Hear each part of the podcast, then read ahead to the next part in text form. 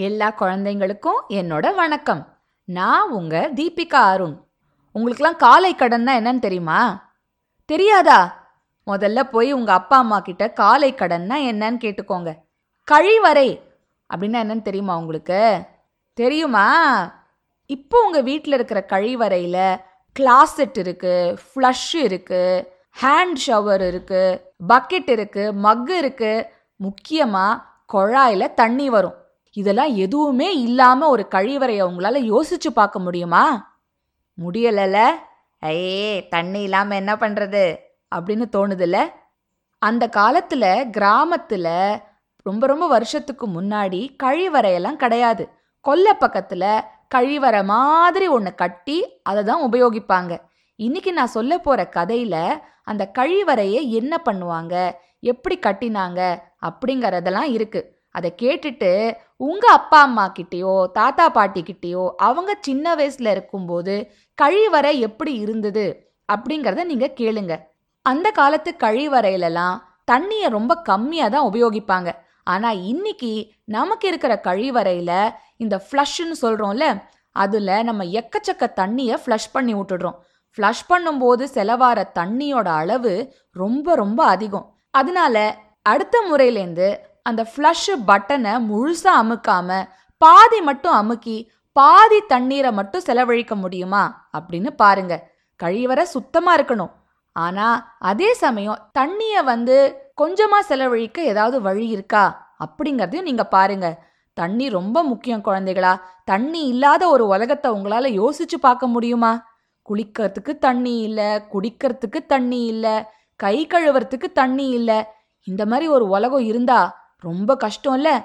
இன்னைக்கு நமக்கு கிடைக்கிற இந்த தண்ணி நமக்கு வருங்காலத்திலையும் இதே அளவு கிடைக்குமானா கஷ்டம்தான். கிடைக்காது. அதனால நம்ம இன்னிலிருந்தே தண்ணியை தண்ணிய சரியான அளவுல நம்ம உபயோகிக்க ஆரம்பிச்சோன்னா வருங்காலத்திலையும் தண்ணி நமக்கு கிடைக்கும்.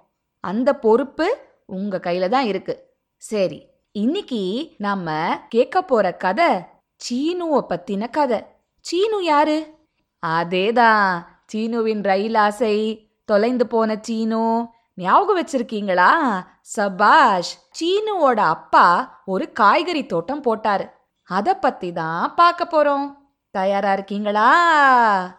சீனுவின் அப்பா போட்ட காய்கறி தோட்டம் பகுதி ஒன்று.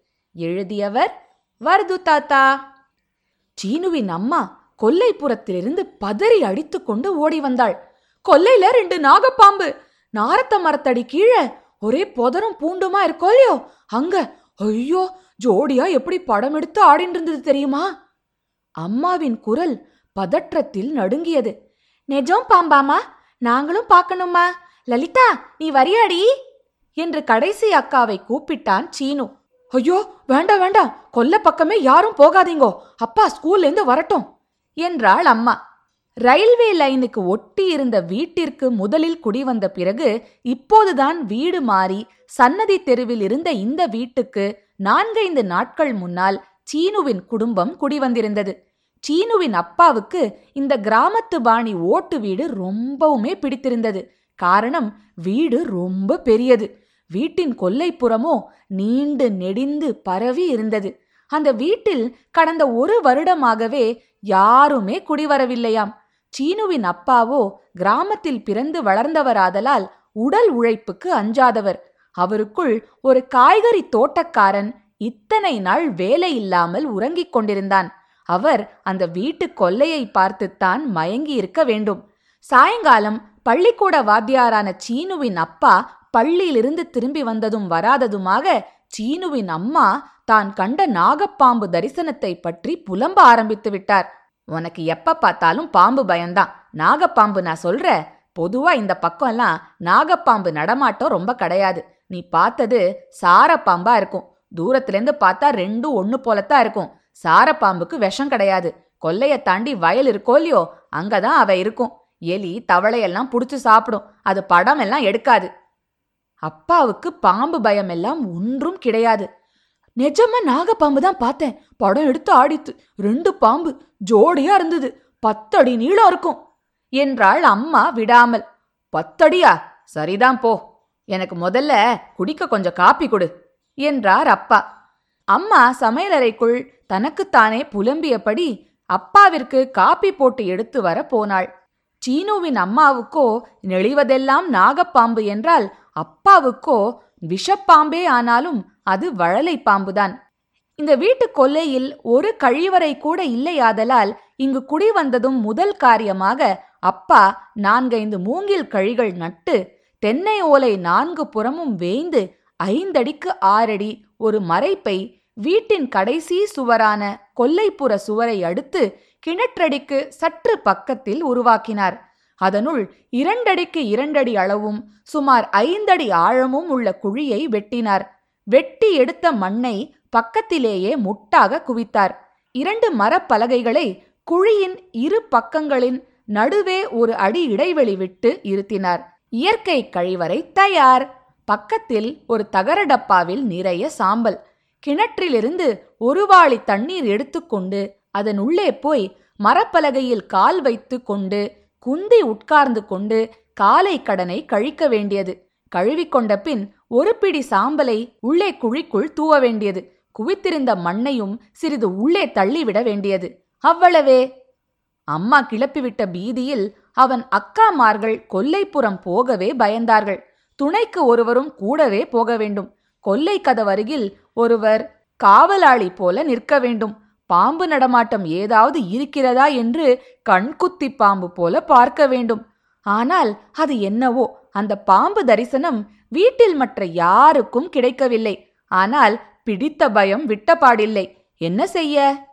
அம்மா சீனுவின் தாத்தாவுக்கு இது பற்றி ஒரு கடிதம் எழுதினாள். அவர் ஒரு சமஸ்கிருத பண்டிதர். ஏராளமாய் ஸ்லோகங்கள் அவருக்கு தெரியும். அவர் அப்பசர்ப்ப சர்ப்ப என தொடங்கும் ஒரு ஸ்லோகத்தை தபால் கார்டில் எழுதி அதை மனனம் செய்தால் பாம்பு அண்டவே அண்டாது என்று தைரியம் சொல்லி பதில் போட்டிருந்தார். சீனுவின் அம்மாவும் அக்காமார்களும் அதனை விழுந்து விழுந்து படித்து மனப்பாடம் செய்து கொண்டார்கள். கொல்லைப்புறம் போக வேண்டியிருந்தால் அதை முணுமுணுத்துக் கொண்டே போவார்கள்.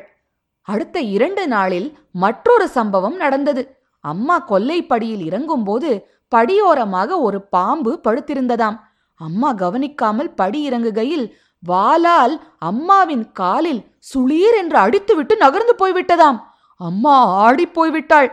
ஆனாலும் அப்பாவுக்கு என்னவோ அதை நம்பும் எண்ணம் ஏதும் இல்லை. அம்மா சமஸ்கிருதத்தில் எழுதத் தெரிந்த சீனுவின் பெரியக்காவை கூப்பிட்டு கொல்லை சுவரின் பின்பக்கத்திலும் பின் பின்கட்டின் மாட்டுக்கொட்டாய் சுவரிலும் அந்த அபசர்ப்ப சர்ப்ப ஸ்லோகத்தை சாக் பீசினால் எழுதச் சொன்னார். அக்கா எழுதி வைத்தது சீனுவுக்கு தெரியாது.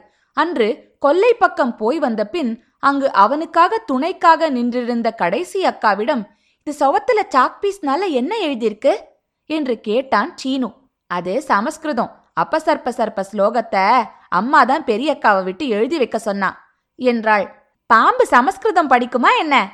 சீ போடா. என்றாள் அவள். அப்போது சீனுவின் அண்ணன் அந்த பக்கம் வந்தான். அவனிடமும் கேட்டான். அவன் நமுட்டு சிரிப்புடன் ஓ பாம்பு படிக்குமே அதுக்குத்தானே எழுதி வச்சிருக்கு? இந்த பகுதியில் பாம்புகள் நடமாட தடை பிறப்பிக்கப்பட்டுள்ளது. மீறினால் தண்டனை கிடைக்கும் என்று அதில் எழுதியிருக்கு. படிச்சுட்டு பாம்பு பயந்து ஓடியே போயிடும் என்றான். எல்லோரும் விழுந்து விழுந்து சிரித்தார்கள். மறுநாள் காலை காலையில் எழுந்து கோகோ மால்ட் குடித்துவிட்டு பாடப்புத்தகத்தை எடுத்து படிக்க சோம்பல் பட்டுக்கொண்டு சீனு ஊஞ்சலில் உட்கார்ந்திருந்தான். அவன் அப்பா கையில் ஒரு அரிவாளுடனும் மண்வெட்டியுடனும் முற்றத்துக்கு வந்தார். வேட்டியை தார் பாய்ச்சி கட்டியிருந்தார். நான் கொல்லப்பக்கம் போய் ஒரு சுத்து சுத்தி பார்த்துட்டு பிறகு காய்கறி பயிர் செய்யறதுக்காக ஆரம்ப ஏற்பாடு செய்ய போறேன். யார் யார் உதவிக்கு வரீங்க? என்று கேட்டார். நான் வரேன்! என்று முதலில் கை தூக்கினான் சீனு. ஒன்பதாவது படிக்கும் அவன் அண்ணனும் தயக்கத்துடன் எழுந்து வந்தான். பெரிய அக்காக்கள் இருவரும் பாம்பு பயத்தை வெளியே சொல்லாமல் ஐயோ சமயக்கட்டுல அம்மாவுக்கு ஒத்தாசை பண்ணணும். வீடு பெருக்கியாகணும். இல்லன்னா அம்மா திட்டுவா. நாங்க வரலப்பா என்று கழன்று கொண்டார்கள். கடைசி அக்கா மாத்திரம் அப்பா பாம்பு இருக்காதுன்னா நானும் வரேன் என்றாள். வா வா பாம்பு தைரியசாலிகளை கண்டா ஓடிடும். ஆனா பயந்தாங்கொழிகளை கண்டா சாதாரண சார பாம்பு கூட படம் காட்டி ஆடும் என்று நமுட்டு சிரிப்பு சிரித்தவாறே கொல்லையை நோக்கி கிளம்பினார். கழிவறைக்கும் கிணற்றடிக்கும் அந்தண்டை கொல்லை விரிந்து பறந்திருந்தாலும் சீனுவும் மற்ற பிள்ளைகள் யாரும் போய் பார்க்க இதுவரை துணிந்ததில்லை. சரளைக்கற்கள் போட்ட ஒத்தையடி பாதை ஒன்று அங்கே ஊடுருவி போனது. இத்தனை நாட்கள் ஆள் நடமாட்டமே இல்லாததால் வழியை மறைத்துக்கொண்டு கண்ட செடிகளும் புதர்களும் வளர்ந்திருந்தன. அப்பா அரிவாளால் செடிகளை வெட்டி களைந்தவாறே முன்னேறினார். அப்பா காடு மாதிரி இருக்கிற இந்த இடத்துல நிஜமாவே காய்கறி எல்லாம் பயிர் செய்ய முடியுமா? என்று சந்தேகமாய் கேட்டாள் அக்கா. ஓ கண்டிப்பா முடியும். ஆனா நிறைய பாடுபடணும். எல்லா காட்டுச் செடிகளையும் வெட்டி களைந்தாகணும். கொல்ல பூரா கொத்தியாகணும். இது இன்னும் எந்த பயிரும் காணாத பச்சை மண்ணு. சரியா பாடுபட்டா கொள்ளையா காய்க்கும். உரமே போட வேண்டாம். இந்த மண்ணுலயே அத்தனை சத்து இருக்கும் என்றார் அப்பா. அன்று தொடங்கி அடுத்த இரண்டு மாதங்கள் சீனுவின் அப்பா காலையிலும் மாலையிலும் கொல்லைப்புறத்தில் படு மும்முரமாக வேலைகள் செய்ய ஆரம்பித்தார். அண்ணனும் அப்பாவும் ஆளுக்கொரு மண் வெட்டி அறிவாள் சகிதமாக வளர்ந்த புதர்களை வெட்டினார்கள். சீனு கையில் ஒரு தடிக்கம்பை எடுத்துக்கொண்டு சிறிய செடிகளை எல்லாம் கொம்பாலேயே சுத்தம் செய்தான். அவன் அக்கா வெட்டிய தழைகளையும் கிளைகளையும் கொல்லை கடைசியில் ஒரு இடத்தில் குவிக்க அப்பாவுக்கு உதவினாள். ஒரு வாரத்தில் வெட்டி கழித்த தழைகளும் செடிகளுமே ஒரு குட்டி வைக்கோர் போர் அளவுக்கு ஆகிவிட்டன. அப்பா இந்த தழையெல்லாம் என்ன செய்ய? என்று கேட்டான் சீனு. காஞ்சு சருகாயிடுத்துனா அதை உரமா போட உபயோகிக்கலாம்.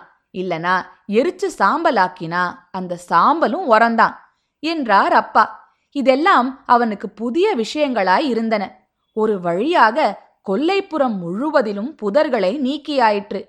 ஆங்காங்கிருந்த மரங்களைத் தவிர இப்போது கொல்லை பளிச்சென்று வெளிச்சமாய் ஆகிவிட்டது. அப்பா பாம்பெல்லாம் எங்க போச்சு? என்று கேட்டான் சீனு. அப்புறம் என்னாச்சு? பாம்பெல்லாம் எங்க போச்சு? உங்களுக்கும் தெரியணுமா? சீக்கிரமா சிட்டுக்குருவி பாட்காஸ்ட்ல சீனுவின் அப்பா போட்ட காய்கறி தோட்டம் பகுதி இரண்டோட உங்களை சீக்கிரமா வந்து சந்திக்கிறேன்.